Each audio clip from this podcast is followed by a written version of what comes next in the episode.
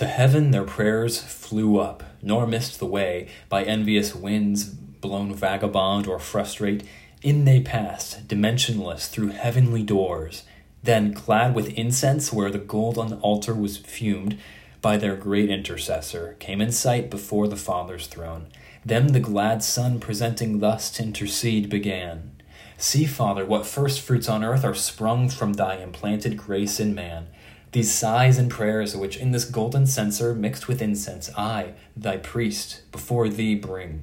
Fruits of more pleasing savor from thy seed sown with contrition in his heart than those which his own hand manuring all the trees of paradise could have produced ere fallen from innocence. Now, therefore, bend thine ear to supplication. Hear his sighs, though mute, unskilful with what words to pray. Let me interpret for him, me his advocate and propitiation. All his works on me, good or not, ingraft. My merit those shall perfect and for these my death shall pay. Accept me, and in me from these receive the smell of peace toward mankind. Let him live before thee reconciled, at least his days numbered though sad, till death his doom, which I to mitigate thus plead, not to reverse, to better life shall yield him. Where with me all my redeemed may dwell in joy and bliss, made one with me, as I with thee am one.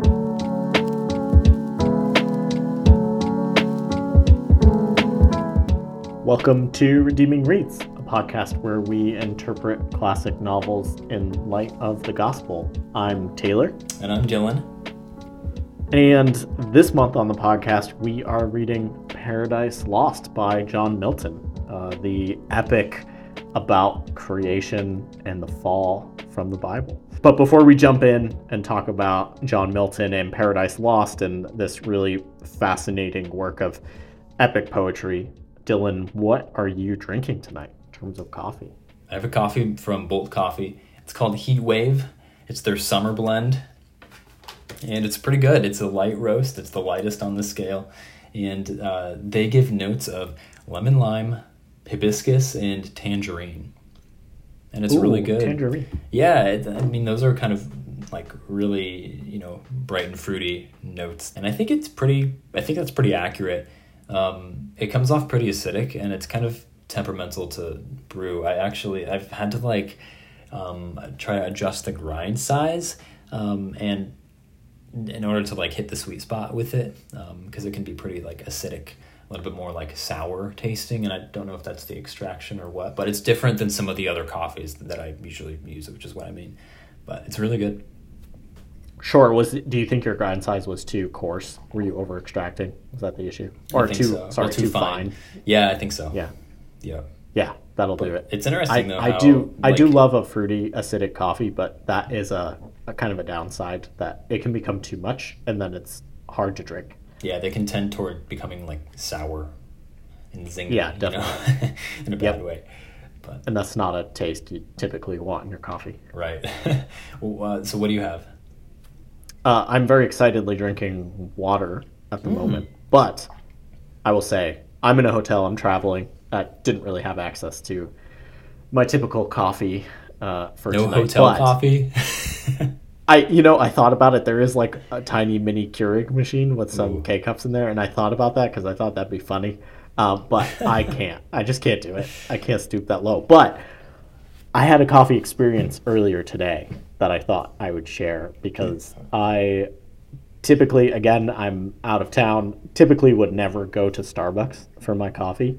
Um, but there is a local one, and I was just mm. looking for something to, mm. you know, kind of pick me up throughout the day.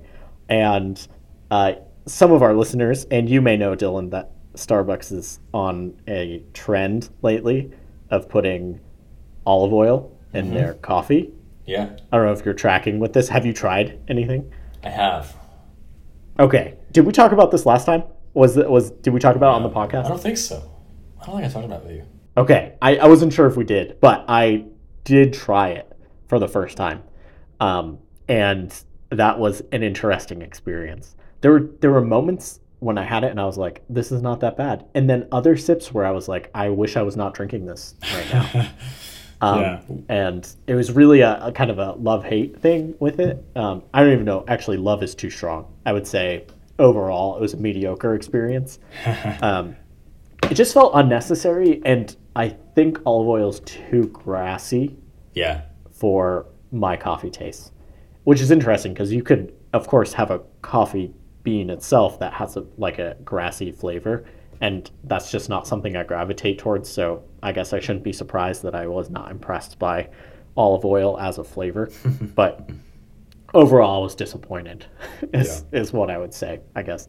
Did, is was that what was your experience, Dylan, with the olive oil? Um, yeah. It, so I actually, what happened with me is that I got the wrong one. So there's like three, at least at the one that I went to, and um, I meant to get the one that was just like I don't know most basic at to like being a normal coffee with olive oil but i think that like they tone it down for like the american uh, culture because they don't want us to freak out or something and so they feel the need to have a really sweet one and so the one i got was like automatically flavored like hazelnut or something and i was Yep. i immediately realized it was the wrong one or i saw on the sign that i ordered from it was like oh shoot there's like flavor in this so like that totally takes any objective take on olive oil out the window, right? Because it's being influenced by some flavor that I, don't really enjoy anyway. But it was fine.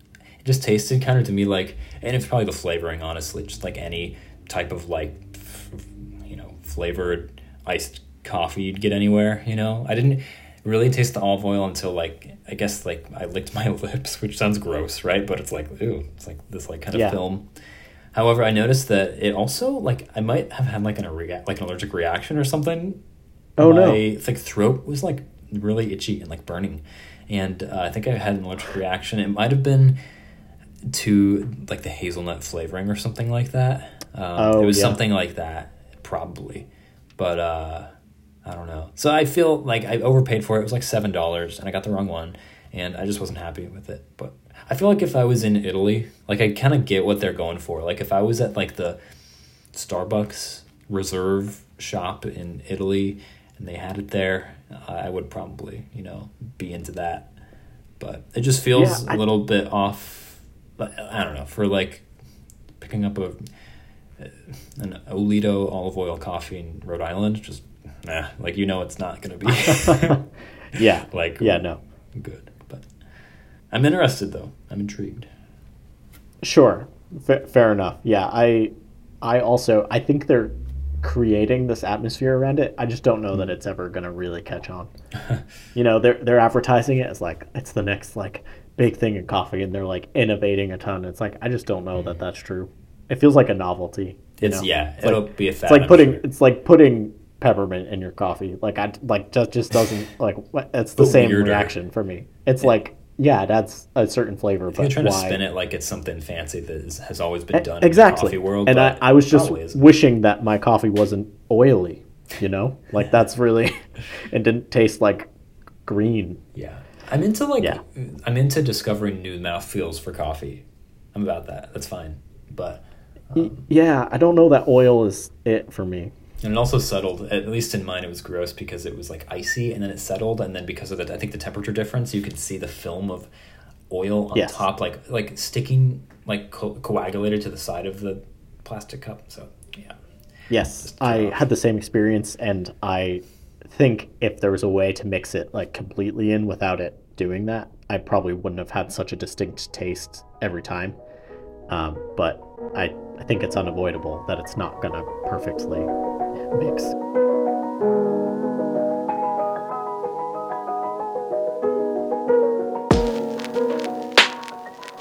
Let's talk about John Milton in Paradise Lost. So my knowledge about John Milton is not um, bulletproof. However, I do know he was a Puritan author um, who I think he lived in America, right? American colonial Puritan and like theologically Puritan um, in the like 1600s. So probably around the same time as someone like John Bunyan.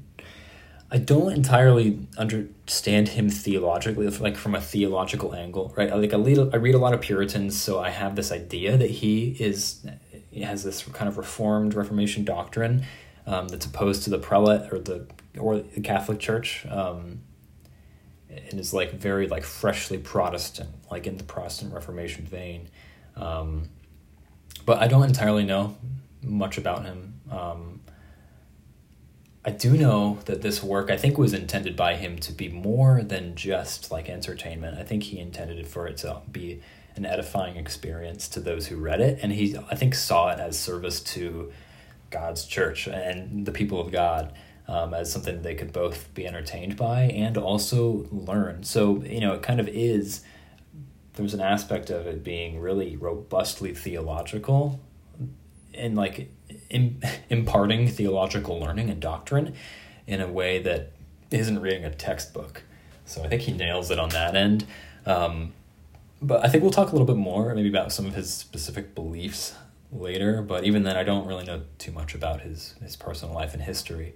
Um, anything else that you happen to know? I I will say that like a lot of the um, a lot of people in the larger like Christian literature I guess, world or people or Christians who are thoughtful about literature really appreciate this work and think that it like stands the test of time. And clearly it does as a classic, but especially even among, you know, like-minded Christians who, um, you know, really appreciate literature like us. But what else would yeah, you fill definitely. in, or, or do you know? Uh, I would. I do know he was an English poet, so he grew English. up, um, lived in England. He went to um, uh, Christ College in, in Cambridge for his education, and he was sort of he was an interesting figure in some ways. He started off, I think, training for ministry uh, to be an Anglican priest, I believe, and okay. then oh, so it was Anglican. um, yeah, yep. I think, or at least early on in his life. But then he sort of became a combined political figure also um, as he went on through his life, just because of um, there was English Civil War at the time in the in the mid uh, 1600s in England, and he lived through that, and he wrote um, a bunch of you know political pamphlets and books that were addressing uh, all of those uh, kinds of things, and then you know throughout his life became known to be one of the greatest English poets ever, and maybe one of the greatest English writers ever, partly because of his work here in in Paradise Lost. Um, I know he had sort of a challenging life in some ways. He he lost both of his wives at different points. Um, when he was married twice, I think, and both of his wives died um, from sickness, and then he himself died um, of sickness. But he was able to publish um, Paradise Lost when he was older. He was like 60 years old already when he finally published Paradise Lost and had been writing it for a long time, and it was sort of his um, his epic and what he became known for for his entire life. So definitely worthy of considering on the podcast in terms of um, classics. It sort of squarely fits in that category, and then obviously because of the content itself, for us, it's it's an obvious choice uh, to address you know the gospel and and the the biblical narrative also. Mm-hmm. Right. And so it's a classic piece of literature that is revered by many in general, but it's also a piece of specifically Christian literature. Um, and namely, what is so profound about it is that it's written in an epic style. It's considered to be an epic, a, a long narrative type poem. Um, but what would you say makes Paradise Lost different than other well known epics? I mean, for those who are familiar with literature at all, other epics that come to mind include like the ancient, um, you know, Greco Roman epics like the Odyssey, um, Metamorphoses, the Aeneid. Um, uh, why is this any different? What's the big difference here? Yeah, it's it's interesting. I I did read that Milton had set out to write um, not primarily a biblical poem, but he just sent out set out to write a epic after the Greek ep- epics and Roman epics that you mentioned, and he intended to do that originally, and then he just ended up um, choosing sort of as a secondary thing the the biblical narrative as his his choice. And I think it's there's an interesting play there where he he wanted to write also sort of a tragedy, but he couldn't decide between writing a tragedy and an epic poem. And you see both of those components combined in Paradise Lost because he picks, you know, sort of the the greatest tragedy um, for Christians uh, of all time, right? We would say uh, in the fall, and he builds the whole story around really that moment, um, which in the biblical narrative is is just you know happens in one chapter in a handful of chapters, and he builds this massive epic poem. So his intent was to write an epic, but also he the subject of of that had to be tragic, and he really did that artfully. And it was just something that I don't think had been done, maybe to this extent before, um, to sort of fuse the biblical narrative with the literary art form that was so revered, uh, you know, by this time from the ancient world, and to sort of do both of those things together. Yeah, so it's a retelling of the not even really the I would say like the first three chapters of Genesis, really the Genesis narrative, and um, but it's really more specifically just the fall of Adam and into sin. Um, it doesn't really start with creation, I don't think. Um, but and there's some other elements that clearly aren't in like directly in from the Bible, but I think that it um, yeah, just for those who don't aren't familiar with it, that's the main plot line is um, Satan. I think is one of like the main characters really, and it's his. It recounts his like battle uh, that he wages against God in order to tempt Adam and Eve to cause the fall, and which we believe is when all evil entered the world. But yeah, you know what's interesting to me is that this is like an, a piece of epic literature, which, again, I may be wrong, but this is probably the first major epic that stood the te- the stand or the the test of time, like since those ancient Greek works. So there's been like a two thousand year gap. well, maybe not that long, but um, this massive gap. So he's like returning maybe to this ancient genre, but also trying to re up it in some sense. And it's like, I think, if I'm not incorrect, I think it's like the first English epic that's written in this epic style. Yeah, I think you're probably right about that, at least in terms of how much it's revered. Um, I don't know that there's been an epic since Paradise Lost was written that is on par with it, which is extremely impressive. mm-hmm. um, and, you know, just incredible that he could use English poetry to the same level uh, in many ways as those ancient Greek writers did, and in the same style. Uh, you know, one thing I read about it was that you know he doesn't um, he doesn't really simplify. He uses the same like non-rhyming scheme that the the uh, ancient writers used mm-hmm. in their poetry, and he doesn't make it some like trite poem. It's mm-hmm. really truly an epic poem in that same vein, um, and just as you said in the English language, uh, which makes it all the more impressive. Mm-hmm and it's like really a true theological treatise.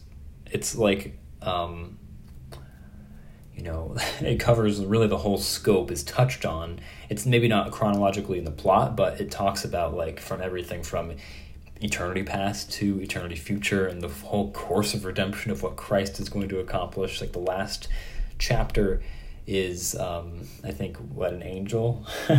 Like consoling Adam and basically foretelling to Adam everything that will occur up until like the through revelation um, the full redemption until you know for through eternity um, to console Adam is like the whole chapter.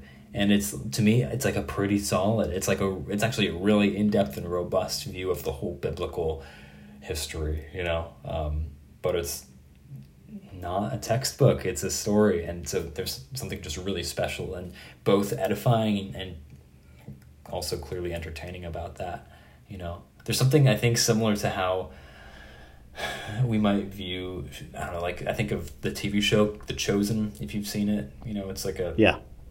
you know it's just a show about jesus but they try i think the aim is that they would um, make episodes that are based upon the text of Scripture, but they also incorporate things that are, you know, certainly not identified in Scripture, but are plausible realities. And I think that's similar Yeah.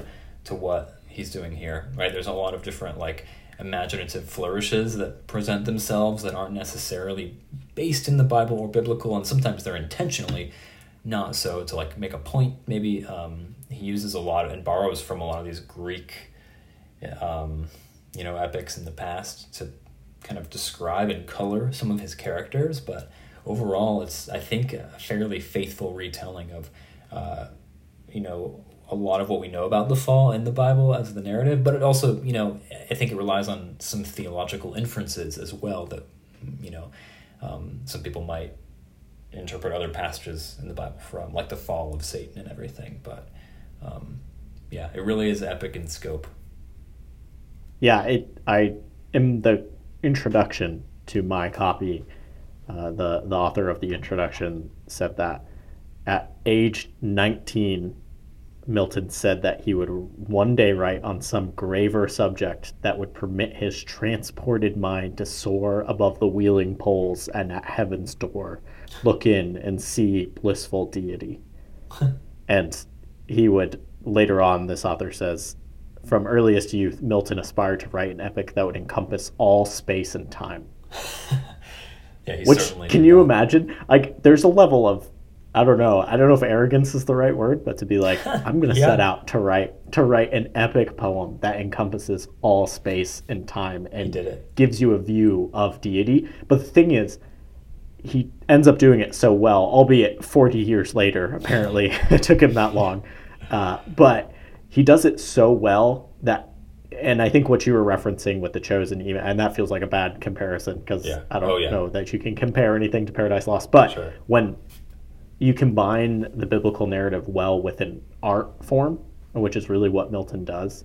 Um, he takes the best literature uh, and combines it with the themes that you were just talking about, all these theological ideas, and you get something that's really beautiful. And I think he sort of accomplished his goal of like having this view of heaven, of deity. There are moments when you're reading when you get that sense for sure, um, where you you feel like you have a better grasp of the biblical narrative um, because you're reading this work of literature. Like Yeah. they feed off of each other, uh, and I think that's probably the best case scenario for any work you know done by a human. And on the flip side, you definitely see glimpses into his own biases and his own you know um, whatever things he was probably thinking about or struggling about when it comes to theological themes or just the theological themes of his day.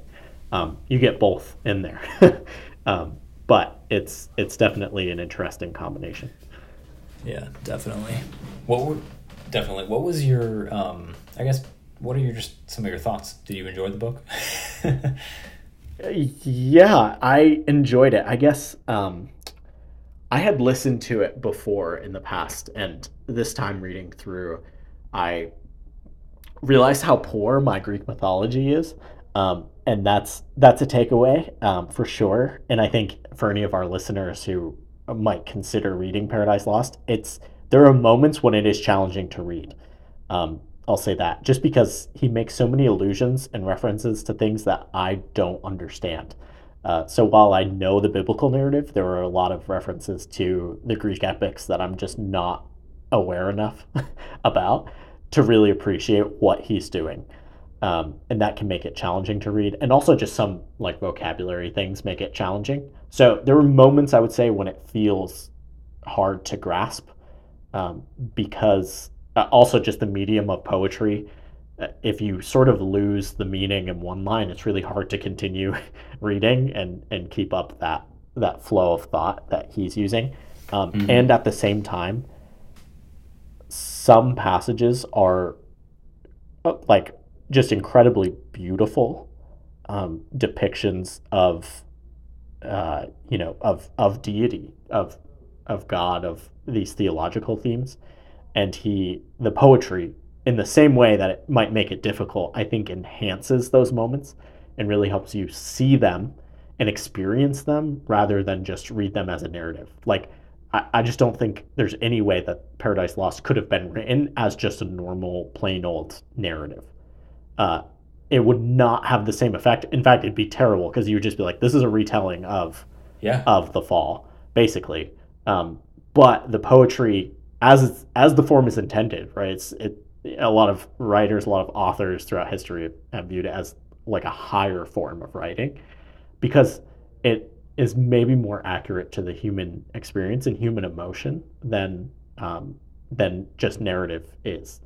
Um, and we see that you know in the Bible itself, and some of the earliest writing that humans ever made was in poetic form rather than as a literal, you know, boxy narrative, um, like we think about it. So, in that sense, 100% worth reading, super enjoyable in many parts, and also challenging at times if you don't have like the mental space to really focus in on on what you're reading. Yeah. Uh, that was that was my experience overall as I read. What about you, Dylan? How how how did it hit you as you were reading? Yeah. Well, I mean, it's a super beautiful work. As you mentioned, the um, the writing itself is just incredible, um, and, but also hard to read. But something about it really does um, it, it it gets you out of the normal like mindset in which you read narrative because he's like intentionally trying to write in ways that are like luxuriating on a topic or a description and he uses like you know different phrasing like he'll intentionally use an adjective after the noun as opposed to before it which i think is like Yeah. less old timey speech which maybe was some present but i think it was also just like part of the writing style and trying to make it sound like a higher you know having some higher kind of like dialect. But um it really jolts you out of like it's hard to actually even listen to. I tried to listen to it myself and i couldn't. I had to actually read it in order to comprehend what it and, and like almost read it out loud at times too um, but something that it just feels really uh yeah. I don't know what to say like um yeah I, I would almost use the word like otherworldly. Like it, it, it's so different than the way that we speak and read and even read narratives like any other book.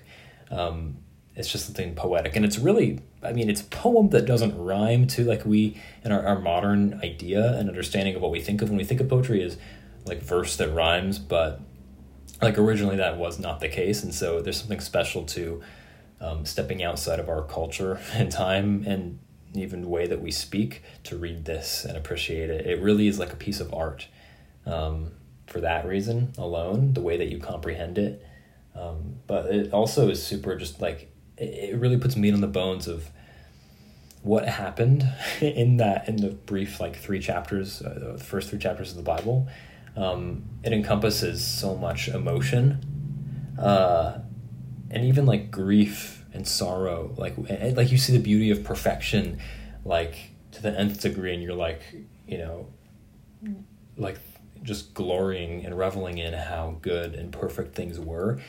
And then you like see Adam and Eve like the perfect couple and then it it's just that much more painful when Satan finally like gets or succeeds in like tempting them and then it all goes to you know despair and and grief and sorrow and um like every you know for me it's emotional just because it's like every teardrop of mine every sorrow and grief every illness and like death ever is all wrapped up in this story. And of course this is a retelling of the i guess real event but um man it's just powerful to read it that way. And i think that even the unbeliever who disagrees with sin nature or um, disagrees with like obviously the creation narrative or anything like that the atheist can still appreciate the art form. And even just like how even if nothing else even how beautiful christian doctrine is hopefully through this. Even if they don't maybe agree with it. Um, i think there's good reasons to do that and i hope this would point people towards that but otherwise i think anyone could still respect this who really values art. You know there's some really like gruesome descriptions of like hell as a place um, that just feels like you're you know looking at some like gruesome medieval painting that's horrific. Um, there's also really beautiful um, descriptions of like paradise itself and like imagining what it was like for Adam and Eve to like have a banquet of like fruit and like sitting at the table sitting down for a meal like in the garden before like mankind had like built things and um, also even just epic like heavenly wars of like you know the legions of hell coming against and fighting uh, all of the angels of heaven just super epic you know um, yeah really beautiful work of art. Yeah i think it gives emotion to many things that when we read it just in the, the biblical text we don't feel because of the way it's written hmm. um, but those long lengthy descriptions of of hell or of war or of Satan himself and how he looks and feels and hmm. smell like it's crazy but it really does help elicit the emotions that I think that the Bible intends often. yeah, um, maybe that's a, a good way of putting it. He captures what like, the Bible intends. Yeah, and and that he like fills in, like you were saying, the gaps, like these plausible explanations for what could have gone, you know, what happened in those moments that um, that we as modern readers, because of the way the Genesis is written, just feel so short and and non-descriptive he like helps helps the story come to life for us as modern readers who just often fail to have the the sight and the the experience of the text itself. It's really, um, as you said, it's it's a beautiful experience in a lot of ways. Yeah, and um, like you said too, it helps us just yeah grapple with the realities of Scripture more because the, the Bible itself is written really like in thrift in comparison to yeah. even any other works that we would read it nonetheless like especially this one. But uh, for me like my favorite passage in the whole um, book was at the end of book 12 um, or maybe the beginning or maybe it's book 11 even. I forget where it was but the intro passage that i read for this podcast is when jesus intercedes for adam. And that alone is just epic, like insane. and that's not something like this book has it's led me to reflect on different uh, like realities of scripture that scripture itself maybe doesn't like flesh out but um, i mean milton i guess is sure making the assumption that like adam after he fell repented and believed in um, you know like the future hope for humanity christ himself um, who like we know from scripture is identified as the second Adam, and um, but the just that passage of him of Adam that that was after Adam repents and believes, and Jesus like intercedes on behalf of him, and it just made me then also reflect on the way that like Christ is interceding for all believers like us now before the Father, and it gives a really beautiful picture of how he's like bringing up our prayers like incense like as the high priest before the throne of god. Just so so edifying to me. Um, like I, I wouldn't have expected. Um, yeah. but yeah do you have a favorite part of the book or passage? I do. It's actually in the same book i think if it's in book 12 um, i'm just going to read it really quick a few lines at least. Uh, this is sort of very at the very end when um, when uh, Michael, the uh, archangel, is speaking to Adam, and he's recounting, uh, as I think you mentioned before, just that redemption is coming. And he says, Oh, goodness infinite, goodness immense, that all this good of evil shall produce, and evil turned to good, more wonderful than that which by creation first brought forth light out of darkness. Full of doubt I stand whether I should repent me now of sin by me done and occasioned, or rejoice much more, that much more good thereof shall spring. To God more glory, more goodwill to men from God, and over wrath grace shall abound. Hmm. Um, the whole book, uh, the whole of book 12 of the poem is full of lines just as equally as compelling as that one. Um, but specifically in those lines, there's a theological idea called uh, Felix culpa or the fortunate fall. Um, that is just one of those like subtly woven in themes, and I don't think anyone really knows whether Milton was espousing this, but um, or if this was his personal belief, but it does seem to convey this sense that like God's plan, um, you know, in His sovereign plan, there was always this allowance for evil, because in the end, it brought Him even more glory and more goodwill for men. Um, that sort of the end result, even despite the fall, was greater, and that despite sin and death, um, God was working those things for a greater purpose in the end than we could possibly imagine. And at that moment, sort of Adam and, and Michael are surveying what God is about to do and rejoicing in that. And that's just a really compelling idea for me, both theologically and just um, as a source of comfort. Uh, definitely edifying, as you just said. Mm-hmm. Yeah, book 12 should just be published on its own. Like if uh, someone honestly has questions about the gospel or what the Bible is, what redemption looks like, um, just read book 12. It's a really great summary. I know a lot of people in like college have to read portions of the book. Um, so Brianna, my wife, read put you know uh, a portion of it uh, in her college experience, and uh, it was not book 12 and i think that was a mistake. She remembers a lot about like satan's description in the early books which is very true and i was like i feel like you missed like the best part for sure. Yeah yeah yeah totally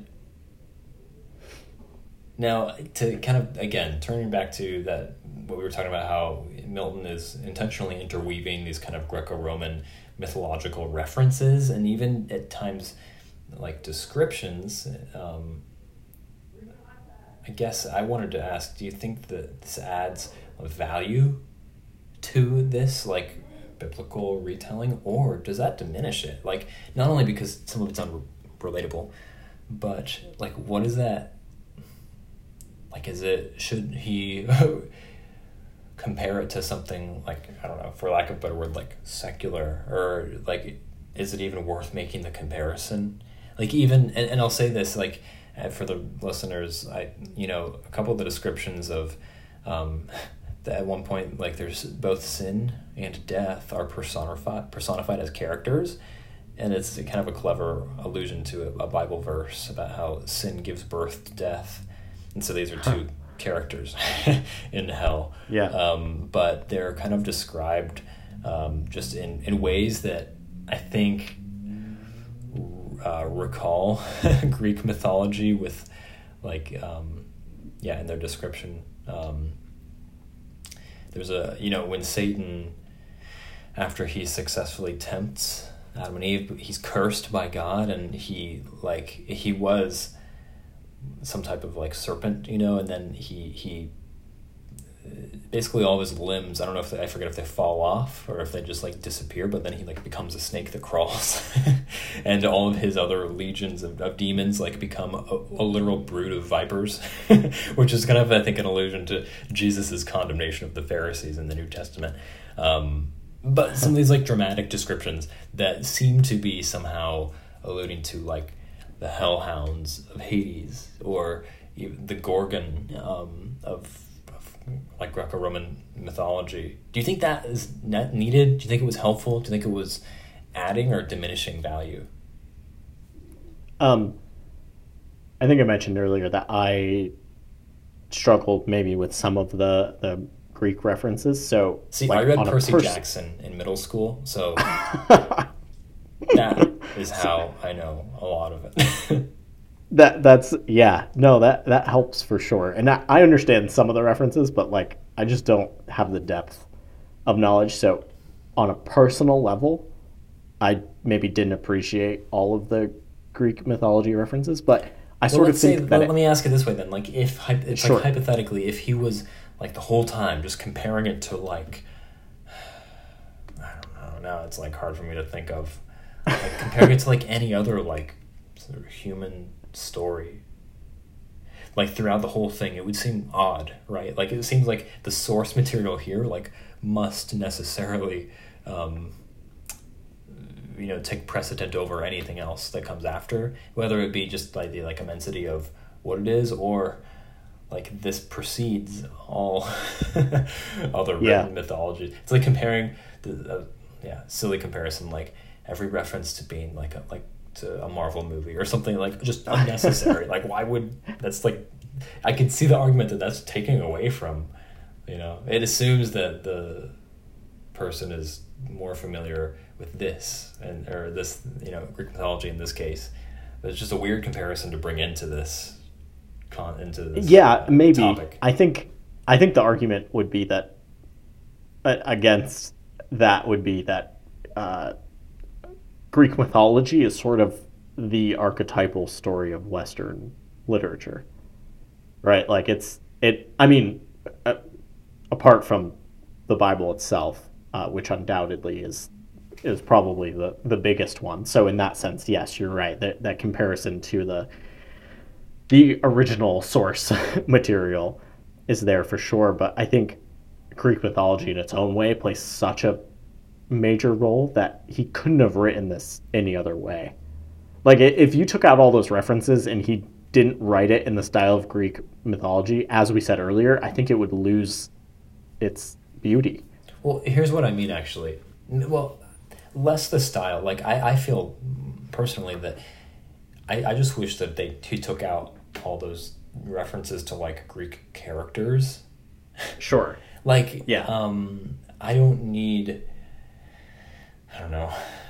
Ad, I don't need Adam to be compared to um, Odysseus or something like in order to like understand who Yeah. Adam was. In fact, it's like I'd rather him. I'd rather the content and like the way that he's writing the like literary flourishes and even like retaining that like style of writing should speak for itself. I think. Yeah. Just I mean, just my opinion. Yeah, no, I'm I totally understand what you're saying. I think I think well, just my understanding of it is that he and that's why I referenced earlier that he set out first to write an epic and then later on decided to write it about the Bible story. You know, or about the biblical narrative Yeah. as a whole. And that helps me like situate it as like that's why all of these references are there. I think if he was trying to do it the other way around, if he was like, I'm going to write a biblical epic poem primarily, then it would feel backwards to include all of the epic stuff. But he was like, I'm out to write an epic poem in the style of the Greeks. And then over time, he was like, I really need to include the whole, you know, story of the fall and redemption. Mm-hmm. And I'm going to do that by writing it about this. So it was like secondary. Like the the narrative of of the fall was the afterthought in this case, which makes me understand it. But I'm still with you that I I wouldn't have written it that way. That makes sense.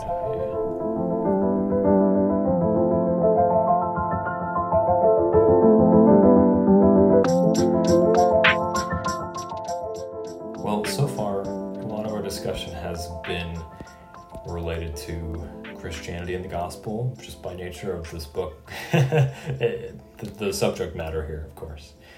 Um, but let's get into some of our more intentional uh, gospel reflections on how, as Christians, we should uh, use this piece of literature for our sanctification. Um, I wanted to start on this point, going back and circling to back to Milton himself. Um, I think that some claim that this work is promoting a Unitarian rather than a Trinitarian perspective on God Himself, namely that um, that it's God Almighty is like the monotheistic God without any mention of the Godhead. There's really I don't know if there's much divinity attributed to Christ Himself necessarily, hmm. unless I missed it.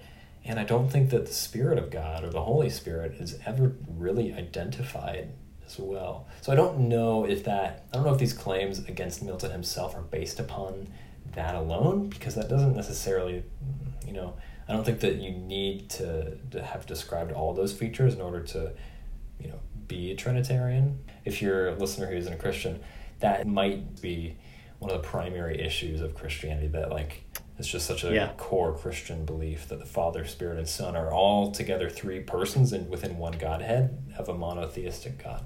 Um, but uh, did you notice anything like this, Taylor, in your reading, or were you thinking about that at all? You know, I will say that did not occur to me in this, but I feel like it's if people are basing it off of Paradise Lost alone, as you said, I feel like that's an unfair judgment to make. Uh, because if you took any three chapters in the Bible and expanded them into a massive story, but those three chapters happen to not mention Father, Son, and Holy Spirit, but only one of them, it would seem skewed. Yeah. You know, like if you took like three chapters on Jesus's life, you'd be like, man, this thing doesn't mention God the Father at all. Yeah. So it must be Unitarian. I think like it's that more doesn't. like in the book twelve, even the Holy Spirit is never like mentioned. But again, Yeah, it's sure. like who said like, okay, who's gonna say it has to be? Uh, But still, then it's push back against that. It's like, well, the Spirit is a pretty big, important player in the Yeah. New Testament in the life of yeah, the church. yeah. I it just seems to me like it would be. I don't know. I, not maybe particularly relevant to Milton's goal, you know, at, and what he's Yeah, writing at that moment in that place in in Scripture, um, from say Adam's perspective at that moment. Like, I'm not sure. Right. I don't know. I don't. You know, that's. I mean, that's a great theological question. What degree did Adam understand the relationship between Father, Son, Holy Spirit? That's like a whole thing. Like, We but from from right, exactly. And from Milton's point of view, maybe that's just sort of an irrelevant question. But I honestly, I think I'd have to go back to see if there was any allusions, even to the Spirit or anything that I missed. Um, but now that you say that, that is interesting that people assumed that based off of his writings. And it does make me wonder if there's any other things that, or any other writings by Milton that would make someone assume that. For people who knew him personally, because that's a pretty major doctrinal variant. Sure, But um, definitely. I mean, I'd say that like those who claim that, I think he shouldn't.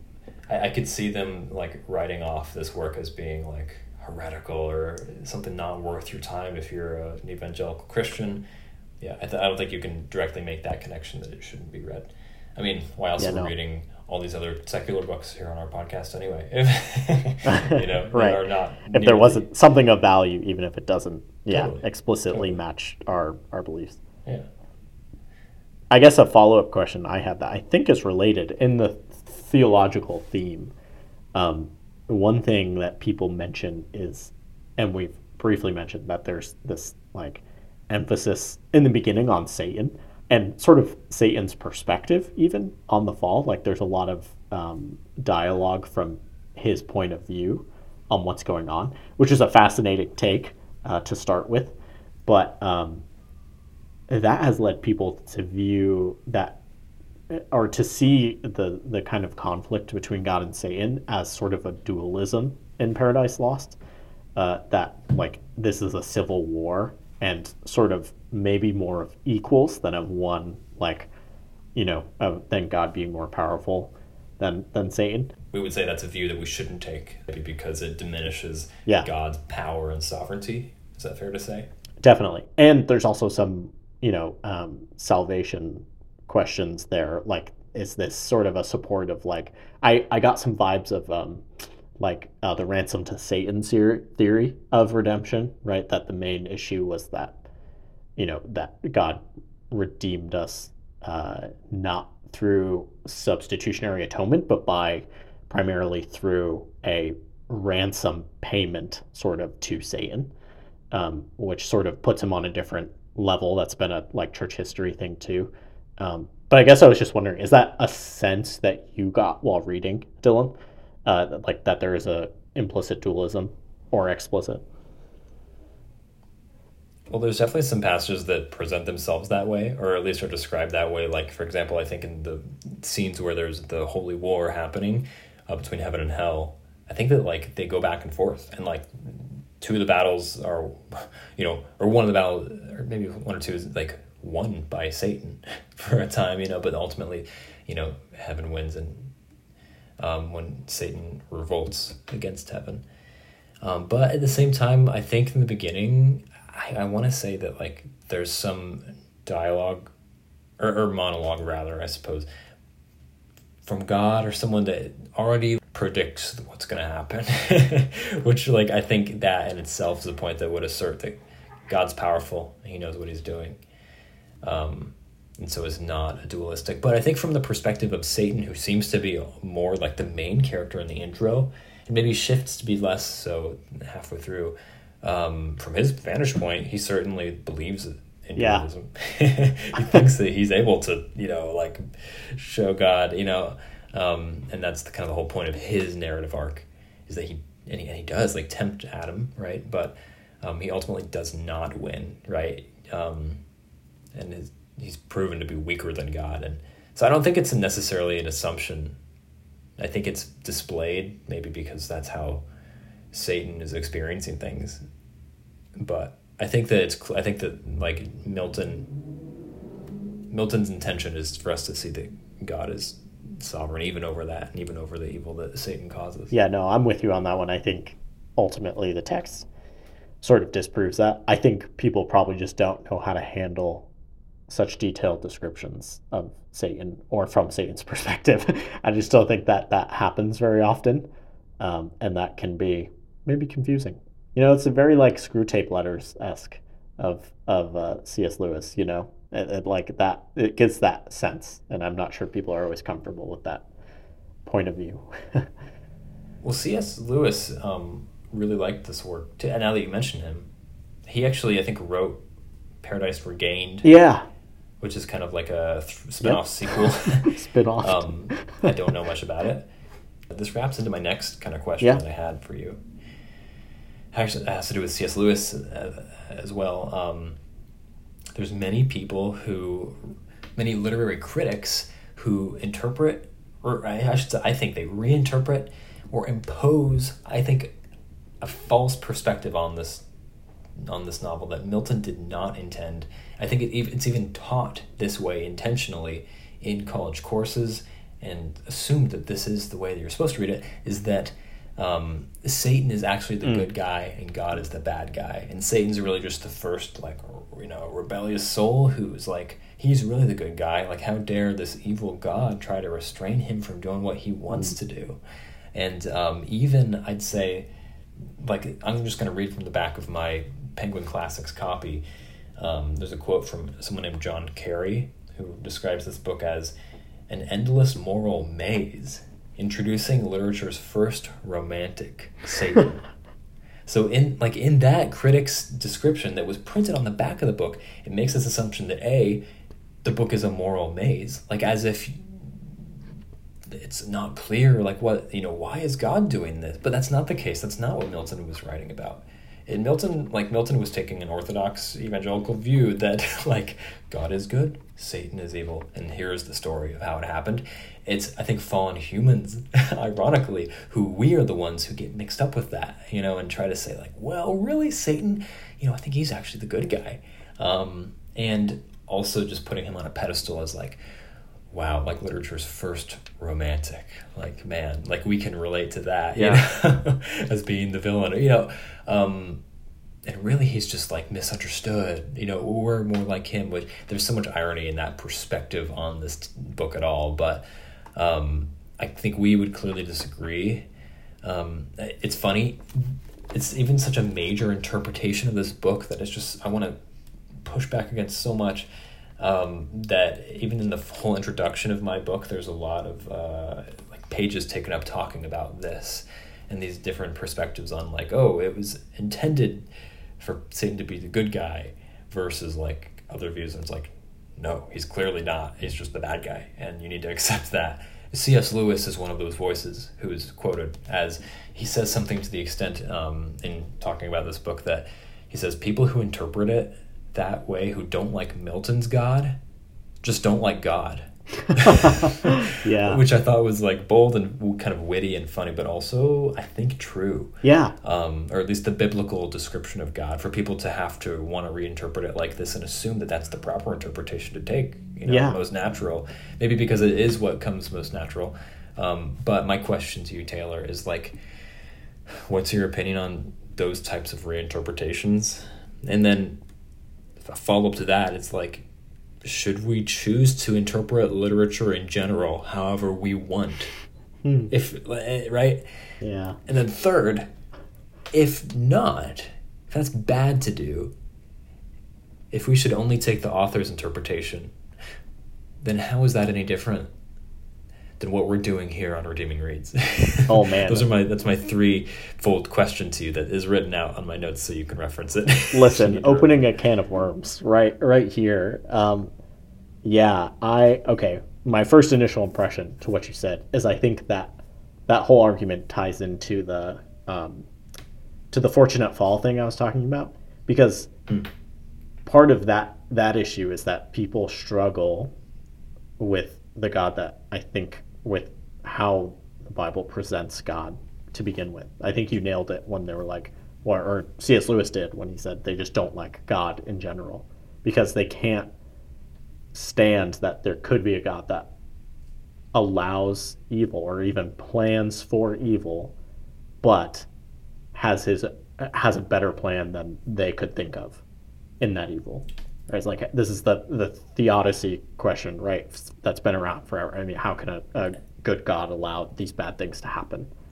And I And think I would say too, some of the perspective that's in that camp is also just because they see God as like a lawgiver. like that alone makes him like, oh, yeah, bad authority. Like his his authority alone equals bad authority. Like how dare he create laws? right. That any authority is negative. Yeah, definitely. But I think that that fortunate fall piece is like rolled into that like a, a sovereign God who who has the foresight to be able to plan all of that evil that Satan did and still work it for good and his glory is unfathomable to people. Um, and I get that that's a and that's a complex thing. So like I I, I sympathize with you know even Christians who struggle with that Not idea. all, yeah, not all Christians would affirm that God is sovereign in that regard too. definitely And and th- and that's fair. that's what i mean like and and um i i personally think the bible's clear on that but i understand that there's it's not like laid out you know maybe as clearly as people would like um i'll say it that way um Yeah. and so i think cs lewis is right in that sense that just part of that is um is is what's happening in this book specifically and the solution then is that satan is the moral being versus god which i think again is ridiculous um, and and not what milton was going for. Um, should we choose to interpret literature however we want? Is that the second question? Um, Yeah, so that you know, I think some people really are convinced that's how, what, how it was intended to be written, which I just think they don't know about much about John Milton or Christianity or Puritanism, if that's the case, or wherever John Milton comes from, I guess, because that's clearly not his stance. Yeah. that Satan was good. Yeah. Um, but so if not that, then you know what? I want to interpret it this way, and I want to teach it this way because I feel like that resonates better yeah i think ultimately this is humanity. Yeah, yeah. I think this is ultimately a uh, obviously a massive discussion in the history of interpretation in general. Um, and Art, Christian hermeneutics is you know the fancy um, term for exactly what we're asking here. And uh, while I think people have the freedom to interpret however they want, I Yeah. disagree um, any interpretation being valid. Um, I think there are some constraints on how we should read and interpret, and part of that, at least, is governed by the author's intent in writing. Um, and part of that is just a conviction about how we read the Bible, right? That it, it can, you know, we say things like, it, it can never mean what it never meant, um, just meaning that it is tied ultimately to its original context. Um, the flip side is that it also has life outside of that context, right? And I think possibly an overemphasis on one can kind of kill the other, right? It's like, well, if it's only relevant now, then it meant nothing then.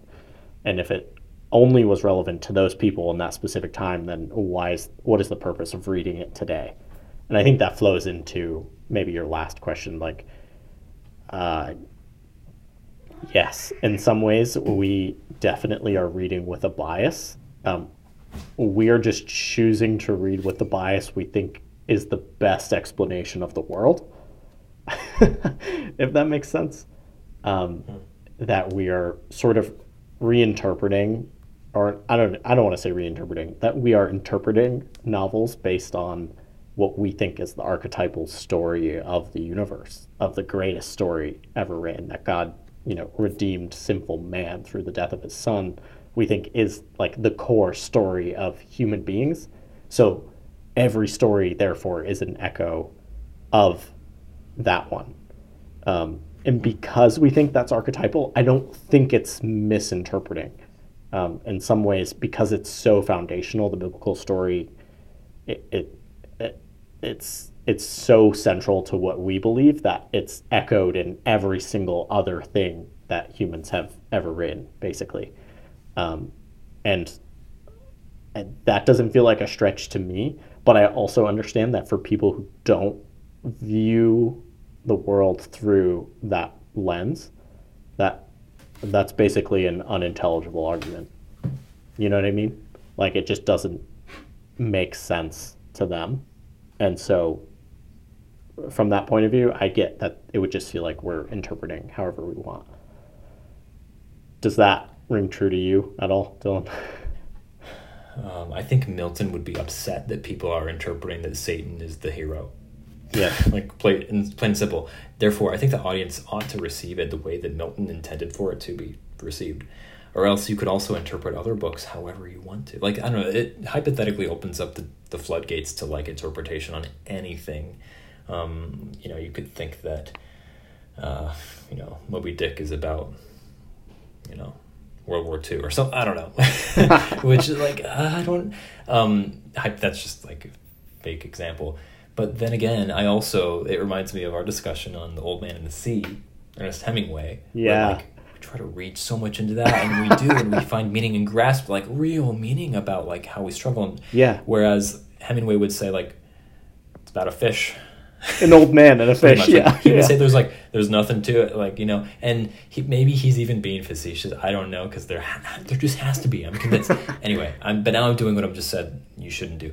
But um, then again, I'd also expand the question to encompass all art in general too. And there, I think of you know a lot of more like postmodern like painters, for example, or there there is some you know validity to artists who want their art to be perceived openly and like you know an artist who wants to know what the audience sees in it in like a piece of art or something which is different than maybe more classical like works of art that were like supposed to be intentionally symbolic and have intentional contrast and like you know to enjoy this painting you have to you know embrace what the author was intending rather than how it quote unquote feels to you. You're not truly embracing it in that sense whereas there's other like whether it be music or, or, or just even modern art now like i think if the I think that we need to respect the author's intent always, to appreciate it rightly and fully. Um, unless maybe the art, artist or author indicates that they intended it to be open to interpretation. I think that we should be constrained to however the artist or the author wants us to receive it, or, other, or else we're, um, you know, we're just taking a subjective take on it that, you know, maybe that resonates more with us. It doesn't necessarily mean that it's the fullest picture of what they intended for us to receive. So anyway, but I do think that's different than what we're doing here. Um, I don't think we're trying to reinterpret books necessarily. Even I'm trying to think of like some that really don't fit with our worldview at all that we're trying to like quote unquote redeem. You right? know what? Like some of the books we've read. Yeah, the the at the mountains Maybe of madness. H.P. Lovecraft. Yeah, I was gonna say. Yeah, yeah definitely okay, stands out. there we go. Like that, but the, we're not interpreting that. We're not reinterpreting it. Yeah, we're I don't. I don't... we're we're trying to interpret it the right way, but then we're reflecting on it. I think is maybe the key difference here. Is like having interpreted it this way, like what can we take from that interpretation that's helpful, you know? But we're still aiming, I think, to receive it the way that H.P. Lovecraft wanted us to. Yeah. um, I... and then just with whatever we get from that, how as Christians should we understand it? I think the but, key is is finding meaning versus reinterpreting. Or right? creating, like, uh, unintentionally creating meaning that isn't. Yeah, and, and creating meaning from our own point of view to some people, but I think what we're really trying to go for is meaning that is universal because it's related somehow to the the biblical yeah. narrative. and the story of redemption. Or maybe even like the meaning itself is fixed, or should be maybe fixed by the author. But yeah. how we apply that meaning in our lives and what that meaning means for us, maybe is the piece that we're trying to reflect on here. Yeah, definitely. Well, in the end, how were you edified by this poem just as a Christian? How did it impact your Christian life? Oh man, I mean, uh, just based on the conversation we were just having, I think there's a ton of edification just in like theological thought. Um, and you know, I think for me that that combination again of like beautiful art and pretty solid theology, or at least really thoughtful theology, is something that I want to see all the time and experience all the time. Um, it's about as good as I could hope for in the world that we live in, you know, um, to to experience both of those things at the same time. So I think um, that's something I'm going to take into, you know, other books I read and and just the world that I live in. Mm-hmm. What about you? How are you edified? Um, I was, I think, more um, what's the word?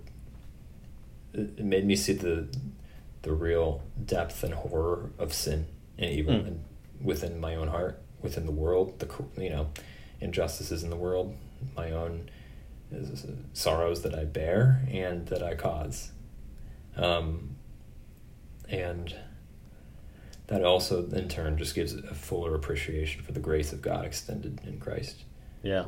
To sinners to save us. And uh, therefore results in worship, right? And again, even there, even in that, I, I would argue is a pattern that has been present since the fall of that Felix Culpa.